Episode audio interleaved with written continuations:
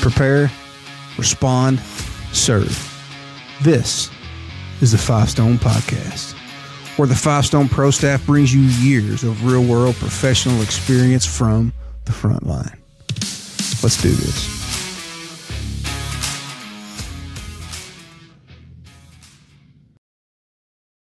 Hey guys, welcome back to Five Stone. We have got a whole series starting right now for Five Stone called Trauma Talks. And it's going to be very hard to do. It's a very personal one. But this whole series is meant to reach out to those people that go through daily traumatic responses, that have suffered from PTSD, and maybe you've been in the military, maybe you've had just a personal encounter that you've had to deal with, maybe it's abuse or whatever it might be, and to let you kind of relate to the front line.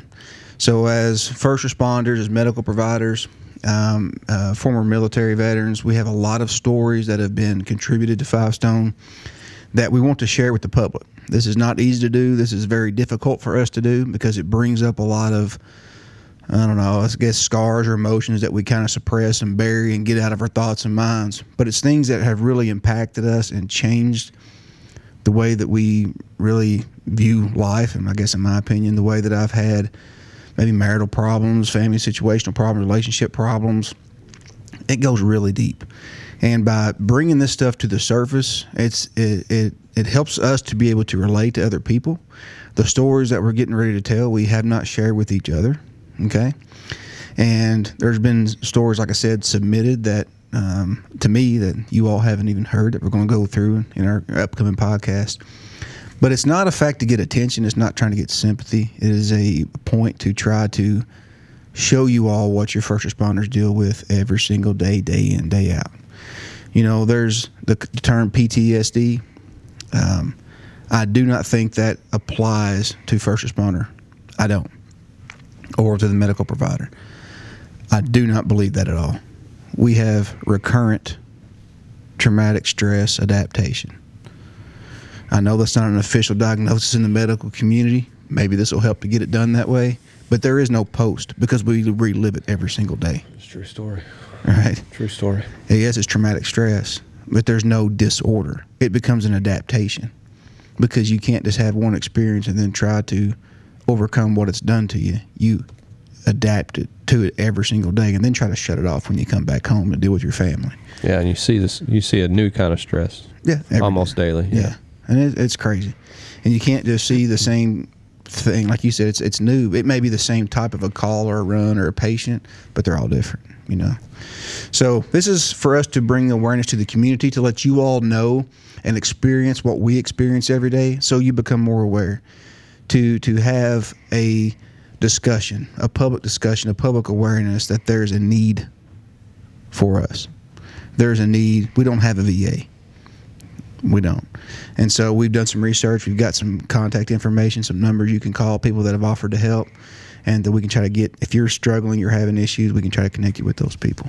So for our very first Trauma Talks, we got Renee Blackaby with us, a local paramedic and really kind of a hero to the community. She worked with the local fire and EMS here, and she still does, but she created a, her and our videographer here with River Wright Productions, Blake, they created a video to kind of reach out for people that are struggling with PTSD. And they called in people that are struggling with depression or anxiety and suicidal, and it's already saved several lives, right? Mm-hmm. And so that's huge. You know, and we can't thank you enough for doing that for our community. So we want people to know that you're not alone. We deal with the same stuff that you deal with.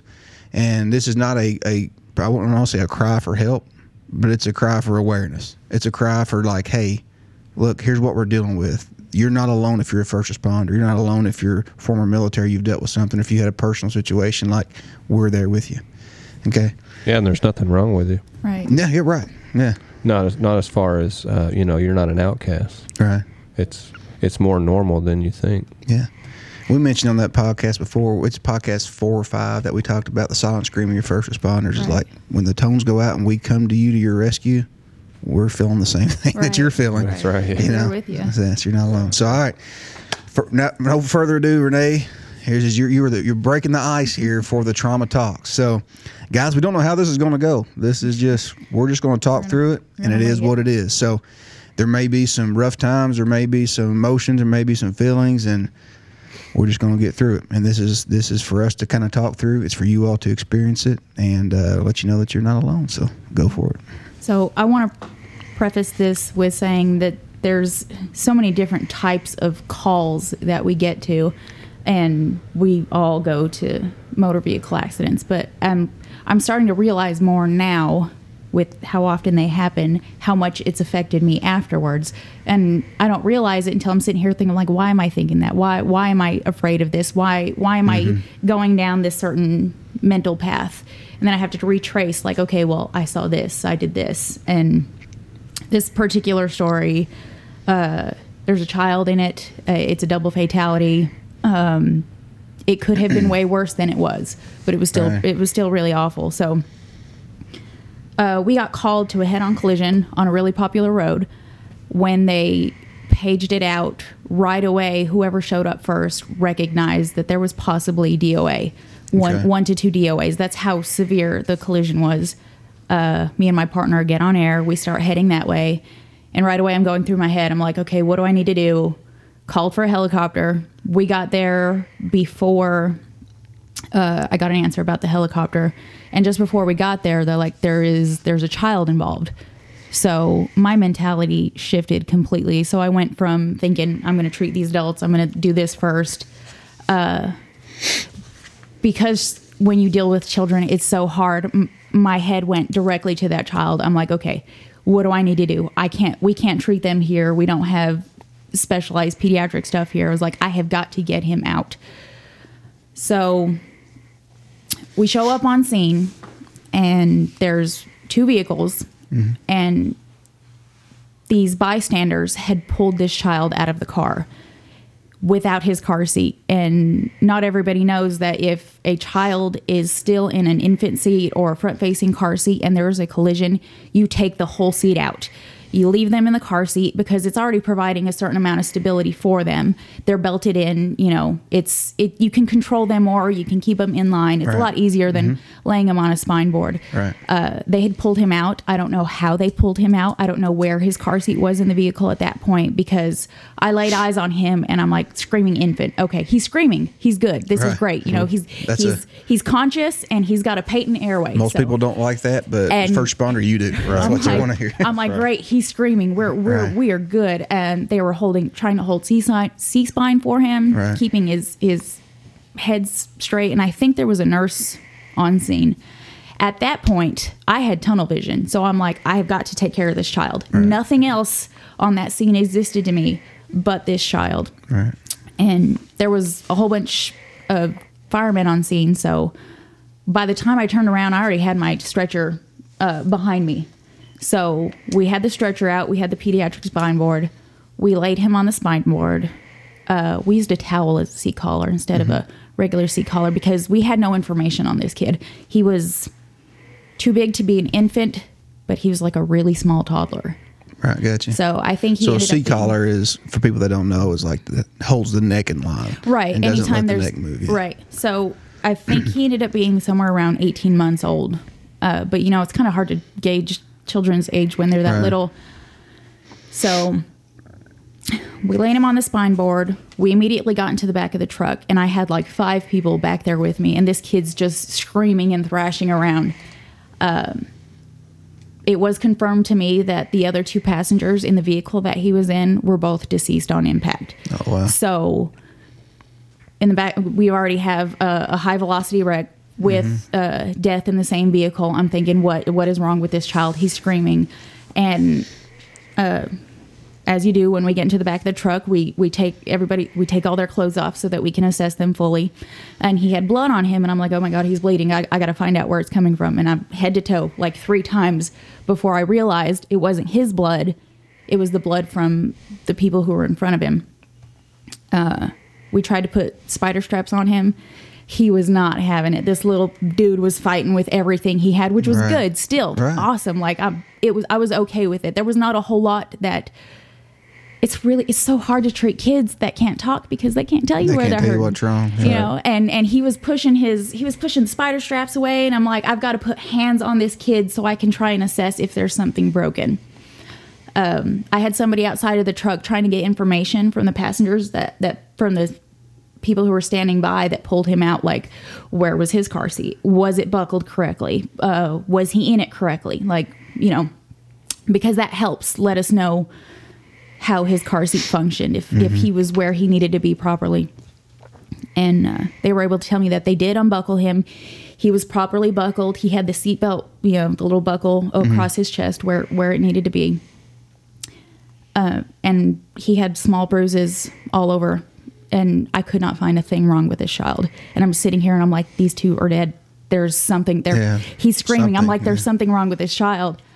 The helicopter finally landed.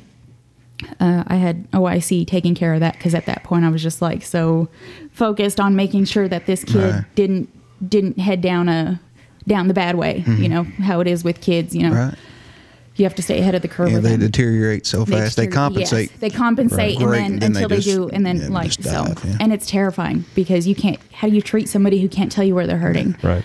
It's like you fear that bomb dive coming. You know, it's just like they're doing good. Vital signs are good. Everything's good. Then all of a sudden, it's just like, oh no, and you don't know why. It's a cliff. It's a cliff, not a gradual.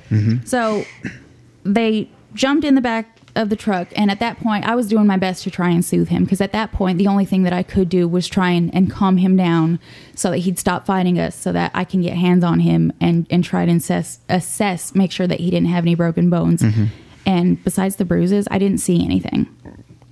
And of course, I didn't find out till afterwards that he had a broken collarbone. That's how fat everything. He was in his seat correctly. It was buckled exactly how it needed to be. That car seat did everything it was supposed to. And he still got his collarbone broken. But that's how much the force of the impact was. Wow. And that was the only thing that was wrong with him. Jeez. So I sent this little baby on a helicopter with no information. I didn't know how old he was. I didn't know his name. I didn't know his birthday. I didn't have any medical history on him, which is like, you can't, in healthcare, you're like, oh my God, like, what do I do? You're starting from like, you know, nothing. So once they left and I was still on scene, I was the primary medic on scene. The second medic unit had taken care of the passenger in the other vehicle. He had his seatbelt on. His airbags went off. His truck did everything it was supposed to. And I think he ended up walking away with just maybe like a broken bone or something. Like he was okay. They had transported him. So I went back to the vehicle. I think it was like an SUV or a Jeep or something. It's funny how I remember the color of it. I don't remember what it was, but I remember everything on that scene. I don't remember what type of vehicle it was, but I remember the color. And I walked around to look at the driver and the passenger, because I still had to do a report on them. I had to get their names. I had to get as much information as I could from them. And it looked like they did not have their seatbelt on, and their dashboard was essentially in their laps. Like, there was just massive, massive trauma. There was a lot of blood everywhere, fluids from the car, and it ended up taking a really long time to extricate them. Wow. There was just a lot that went wrong, and it was just the car was just folded up in such a certain way that if you put the tool some way, you were going to accidentally damage the person, you know. Yeah. You don't want to cause any more I mean, yes, they're passed away, but you still don't want to cause any more trauma than need be. So it took a while to pull these two people out of the vehicle. And, you know, we did what we needed to do. We helped the coroner package them up and send them on their way. And, like, afterwards, I get back and I'm like, I'm worried about the kid, because I didn't have any information on him. You have no idea what you sent out. Yeah. And I couldn't treat anything. And it's awful as a healthcare provider when you have all of these tools available to you. And I couldn't make that child feel better, because I didn't have an X-ray machine in the back of that truck. Like, there was nothing that I could have physically done for him other than talk to him soothingly and protect his neck and his back for potential injury. We get back, and, you know, my adrenaline's like right here, my heart rate's here. We get back to the station, and like you can't come down from that, and it takes a really long time to come down from that. And it happens to that. Accident happened to be in a place that I drive by every single day that I go to work. The oil stains are still in the road. So every time I pass that place, I'm like, I see the truck. I see the kid. I remember the exact color of his eyes. I remember the two women. I remember the vehicle. I remember where I stood. And it's like you relive that over and over again. And just recently they put up crosses, but you know, I didn't need to know where the crosses were to know exactly where it happened. Right. Yeah. So fast forward like 6 months, something like that. There was another, accident that I wasn't even on duty that day. There was so many victims involved in this accident that I got called in saying, "Hey, I know you live by, we've got a really big wreck. I need you to come in." You know, I met the major at the station, mm-hmm. and we jumped in a truck and we transported a non-serious victim to the hospital. And I went back to the scene to help because it involved a commercial vehicle, and the commercial vehicle was on top of this other vehicle. Oh, geez. So, and this is another road that we travel almost daily, or like every third day, because of the transports that we make. And how many fatalities in that one? There was just one. But it was, God, it was brutal. Really? Like the semi was on top of the car. Yeah. So they had to lift the semi off and pull it. And the car had to be essentially opened because he was smashed in it. And his body was laid back, and it took a lot to get him out too. And he had a lot of damage to him, and I'm just trying to get him out without causing any more damage. Like I don't want to get into too much details, but after you go to pull these people out and you feel their broken bones in their body. Like in that first wreck, one of the passengers' arms was completely shattered. So you go to pull them out to help them, and you can't hold that because there's nothing there in their arm. Like the arm was completely shattered. I mean, it was still on, it was still intact, you know, but the inside was done. Yeah. And the passenger in the second accident, he had a lot of damage, and there was a lot of open wounds. So you got to see a lot of tissue. Right. Wasn't as much blood, but a lot of tissue and Stuff we shouldn't have to see. And the hard thing about it is you're standing there and you're waiting for law enforcement to do what they do and the coroner to do what they do. And you look at these people's cars and their life was just, you see a screenshot of their life. Like they got dressed that day. They decided to put this shirt on. Why did they do that? You know, they buckled their kid in the car just like they do every time that they go somewhere. And this guy was just driving to his family. And he had a guitar in the back of his car, and you know, you get to see the screenshot of this is what happened right before he died. He did not know that this was happening. Yeah, I've never thought of that way. I mean, I've been on those scenes and seen that stuff. I don't know that I've ever. I've thought about things like, you know, I don't know. For me, on the really traumatic scenes, I wonder, like right before it happened, what did they feel and did they know, you know, and what happened in that space and time? You know, I think about that driving down these same roads. Yeah. And I think about that. Now, if this truck hits me, what am I going to feel right before I die? Yeah, that is exactly the mentality. So we're going down these roads where all this traumatic stuff has happened and it's really bad. And I'm like, okay, well, exactly like you're thinking, like I'm driving here, but what if that car hits me? What if that car hits me? And it just doesn't happen with one car. It happens with every single one that goes by, or the big commercial vehicles, the big old semis. Like I can't drive exactly next to one, or if one's coming this way and I'm going this way, like I get over because I'm like, what if he decided to show up to work drunk? What if he's under the influence or something? What if he's tired? Yeah. It's... Dang. It's kind of like you hear the road less traveled or the road well traveled or most traveled. It's like the road not so well traveled. Right. You know, when you work in an area and you see so much stuff. Right. In these same places. And I've done it. I've driven by these places and relived it. And relived those things just like you can't get out of it. Well, the worst thing about working in a small community is you got about a 1 in 10 chance that you know the individual, right? Or you know somebody that knows the individual. I mean, one of the, you know, not that this is my trauma talk, but one of the first in hospital traumas that I can remember was on one of my brother's good friends, and he didn't make it. You know, and I can remember everybody. You know, and that's it's messed up. It's messed up, man. I still see some of those people. Yeah, I do too. Every day. Every day of my life. We are there for those people's the worst day of their life. Yeah. And we do that. Every day. Every day. Every day that we show up to work, it's potentially somebody's worst day of their life. And you live that with them. You feel their emotions because we're human. You know, we can't always just shut everything down. In the moment, it's really easy. Like you focus. You're like, this is my job. This is what I got to do.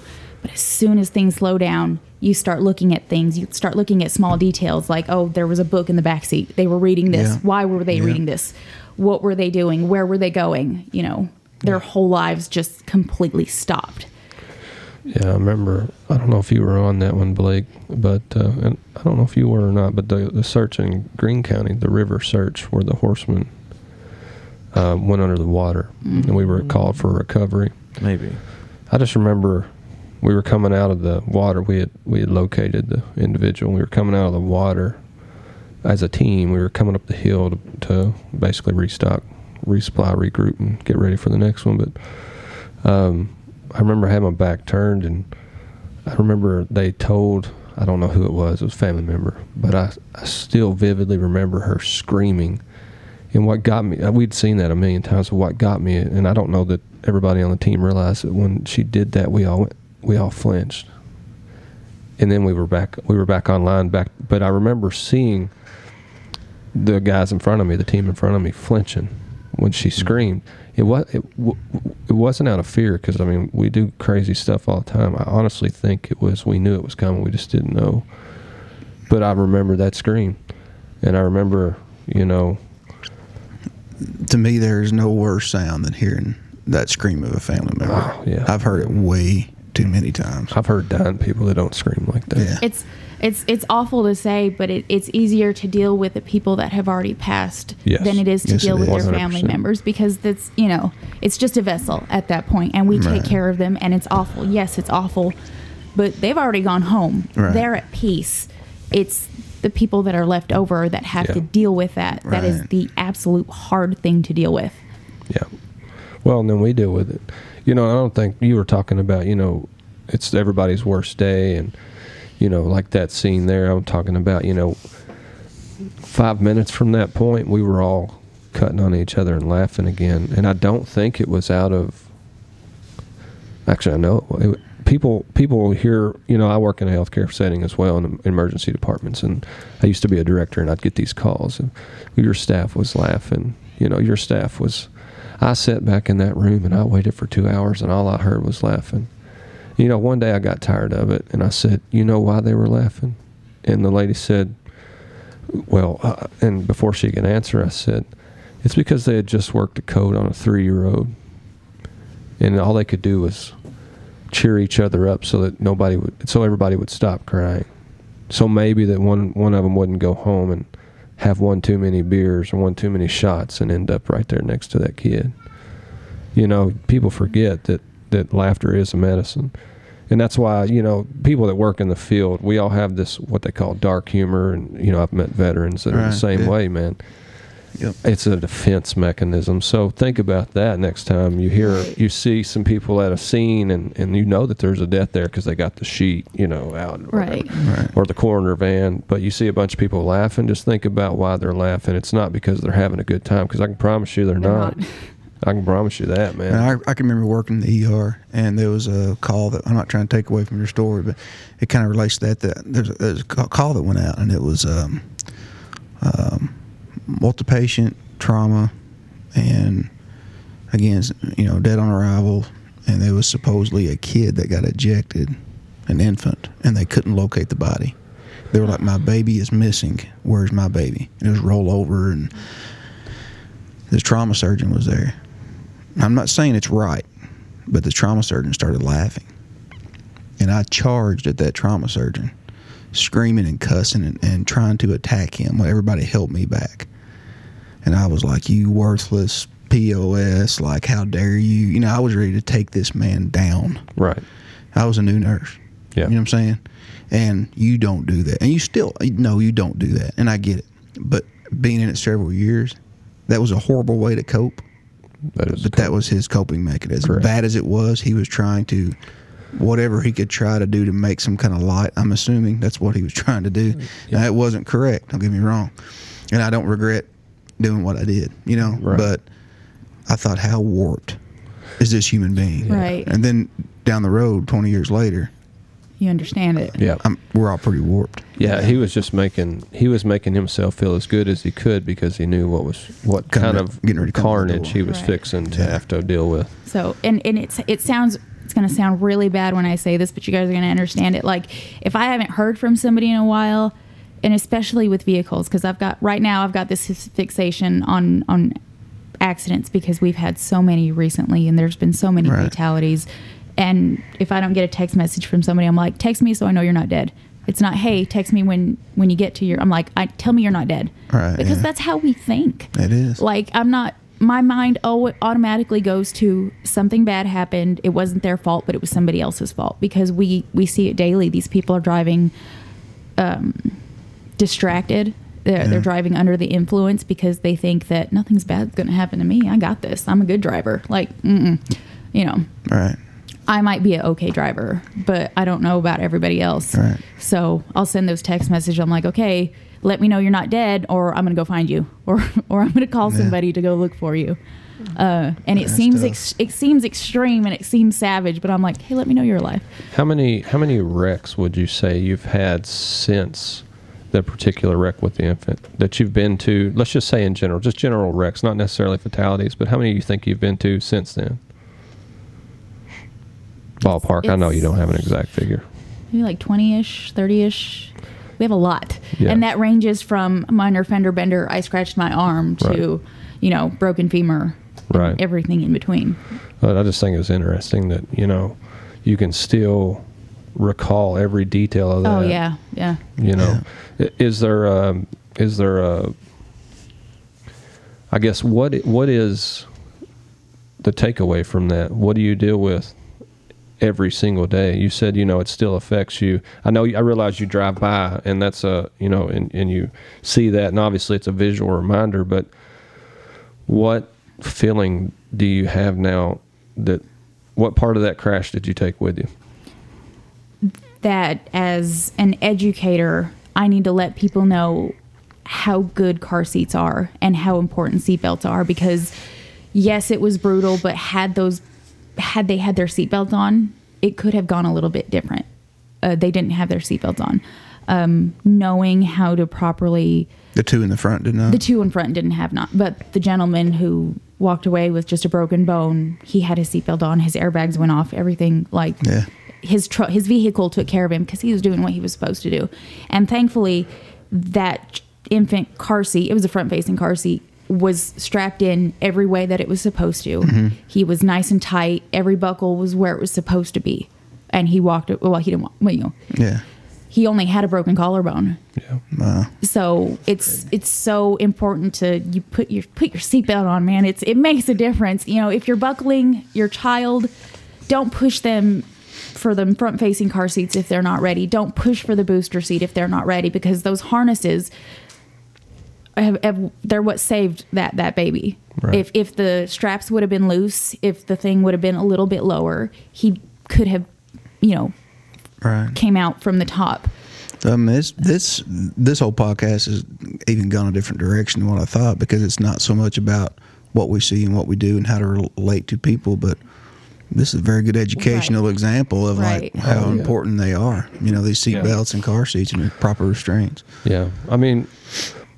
What'd you put in your box that you lock up and you don't talk about anymore?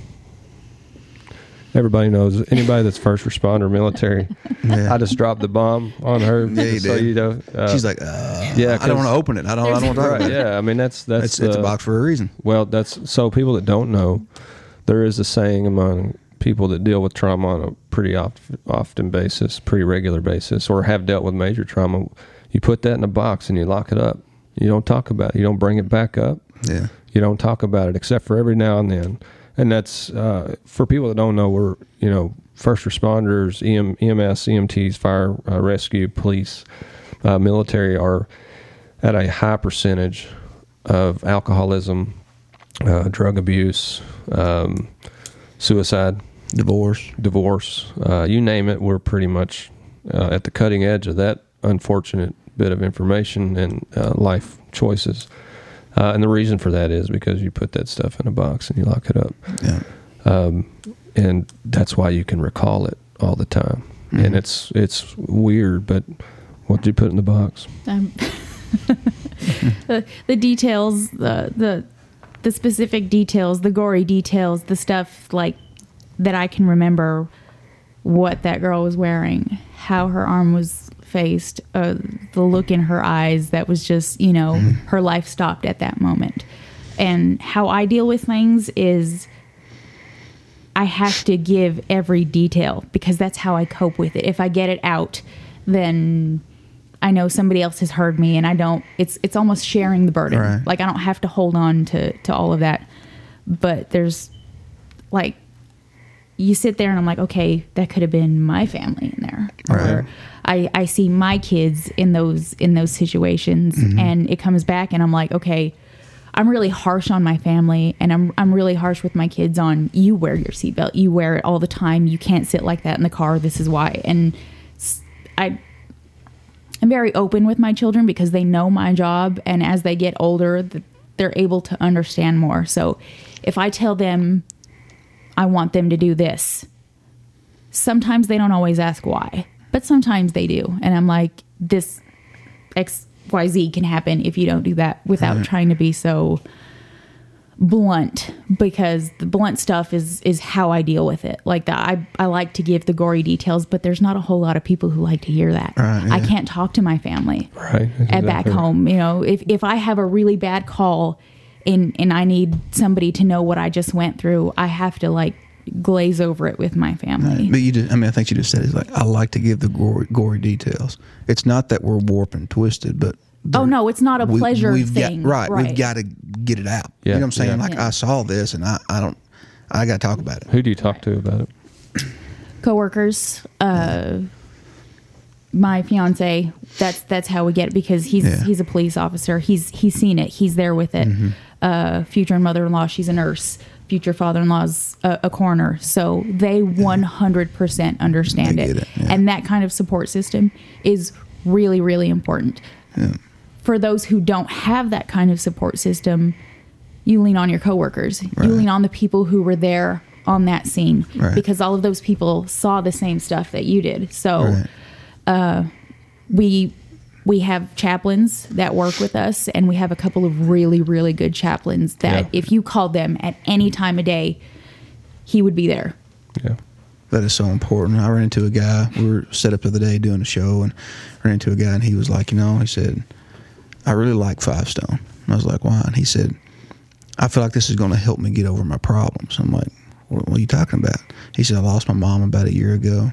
He said, I've seen all this stuff on the fire department, and like, I appreciate what you all are doing, like getting into your podcast and watching this stuff, and like having some, you know, way to put my energy into something else. Maybe right. I can take some classes or find a way to help other people. Like this is so important, you know, that peer support group. And his chaplain, like at that moment, like he was getting choked up. His chaplain called him right in front of him. He goes, this is him. I got to go.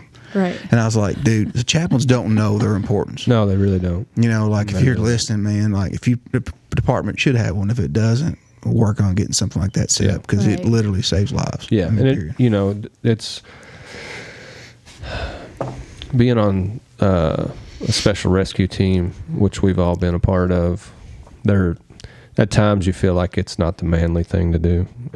And I don't mean that in the sexist way, but it's not the warrior thing to do. Right. We're not toting guns, gentlemen, Navy SEALs out there that are watching this. We hold no candle to you all, but there is something to be said about jumping in a frigid river in the middle of the night, not knowing whether or not you're going to come back out. So that part of it is a warrior mindset. So I say it from that point, but it's not the warrior thing to do. You know, we're special ops. We're special rescue. You know? Talking about this. Yeah, we drink a beer and talk about it over a steak. You know, we don't. And that's the furthest thing from the truth, because, you know, really you should view the chaplain as probably one of the more important members of your team. 100%. You know, all your good teams roll out with somebody like that on staff, on duty. So, you know, but it is hard. Yeah. It's hard to talk to somebody that's, you know, maybe wasn't there. And I think you're right. I mean, we have these gory conversations, you know. I remember, you know, we pulled a lady out of a vehicle that had just, I mean, obliterated a tree and basically made a Z-frame out of the truck. And as we pulled her out, her neck was obviously broken. And for people that don't know, when you get rigor mortis, but if anything's broken, that piece flops because it's broken. And I remember we pulled her out, and she was a fairly large lady. The truck was so close to the tree, we could only get a few guys in there to get her out. So we couldn't get her head. And so in the scheme of things, she just kind of fell into the body bag. And I remember one of the guys immediately just caught her head so that it wouldn't hit the ground. Just out of being a human. Respect. Out of respect. And just laid her head down, you know. The rest of her body did, you know, kind of, I wouldn't say forcefully fell, but when you're dealing with dead weight and there's only two of you, you have to be fast. And so it happened quickly. But I remember him reaching out, and this guy was a leader. He was, but just that little bit of humanity in that moment. And it was like, man, that's powerful. And I remember him telling me about that later, about catching that individual's head and just how it felt to him. And, you know, we laughed about it a little bit, not out of disrespect for the dead. Don't get me wrong, but just the fact that was his reaction. Like, that's just what I knew to do. Yeah. You know, so even after death, he's one to help. You know? Right. Yeah. So, but getting to talk about it, he told me later it was, you know, it was helpful because it was It's hard to understand how. I get you 100% with you kind of laughed about it later because she had already passed. She wasn't going to feel it. Like, but you still didn't want her head to hit the ground. Like, so, I caught it, you know, and it's hard to explain that mentality. Where, do you remember the story of Benghazi? Whenever they said they were having to throw the bodies over top of the embassy to get them down to evacuate. And those guys were talking how bad that bothered them. Yeah. You know, because it's your buddy, even though they're passed away. Right. You know, it's a human, man. That's a human. Yeah. Right. You know, and that's hard for us is to, you know, you get on the scene that you're talking about, and you got this infant in the back, and you got these two deceased up front, and it's like you getting tunnel vision. You're focusing on this. It's what you're working on. Maybe it's from previous experiences. Maybe it's motherhood instinct. I don't know. But you're focused on this kid. It's like, this is what I got to do. It's what I got to do. And like, you still feel bad for the people that are deceased, and you were talking about it was so hard to get them out, and you said yourself, and things went wrong. You know, how much more wrong can you get the dead? How wrong can you get? Right. But I wrote that down because you said things just kept going wrong because we were trying to get them out respectfully. Right. Yeah. You know, and that's stuff that we carry with us. You know what I'm saying? Yeah. It's like, I won't have enough cold chills all day to last for everybody, but it's just like people don't get it. I would bet good money there's not a person around this table or on our team that hasn't talked to the dead. No, I do all the time. I have to. It's like a coping thing. I don't mean talking to ghosts for those that are listening that don't understand. I mean like you're the body's there and you're saying, you know, I'm sorry I got to do this, or you know, I'm sorry I couldn't save you. Yeah, sorry I couldn't. That you know, you fought well, or you tried hard, or you know, I'm sorry, or your family's going to be fine, or whatever. Yeah. We've all said those things. I don't know that. I didn't know that other people did that. I think everybody does. Because I do. Like if we show up to a DOA and I'm like, okay, well, we're gonna have to move you now. I'm sorry. Yep. I'm not meaning to twist your arm this way, but you know, I took care of the baby. It's okay. Right. You know, you know, we've got this. We've got this from here. You know, that's rough. For those that are listening to this podcast that think any of this is offensive, you need to probably find a new podcast because you're obviously not in the same mindset. And we're just getting started. I mean, this is our first one. We've got a whole lot more, and it's not meant to be an easy lesson. It's not. No. It's meant for you to understand what we go through. Right. And as bad as this is, like this is one of the lighter stories. That's right. This is. Yeah. Do you have anything else on that incident, or are you good? My takeaway from it was just, make sure that I like to to think that, okay, this bad thing happened. What can I make good out of it? And in that particular, like I said before, is education on the importance of car seats. And when something that bad goes wrong, but you did everything that you were supposed to, you go into triage mode where like, okay, I can't do anything for them. I can take care of him. Right. Yeah. Because mom thought to put the car seat in correctly, and they buckled him exactly the right way. Don't be in a rush. I know. Don't be in a hurry. We're really busy all the time. Yeah. Put your seatbelt on. Make sure that your children are buckled correctly, because it makes a difference. Yeah. It makes a huge difference. And that's but life and death difference. Well, that's a very important takeaway. That's a very important, because we all get in a rush. You know, it's such bad a rush now. Like whenever we turn our vehicle off, a big old screen comes up and says, "Don't forget to check the back of the car for passengers." Right. Because we're going 100 miles an hour all the time. So that's very important.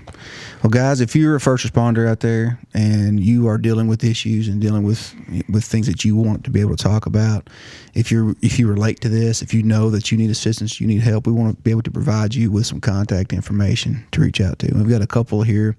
There's a Kentucky Community Crisis Response Board. It's 24 hours. It's we'll put the number in the video. I don't know which camera's looking or where to put the number at, but it's going to be 888-522-7228.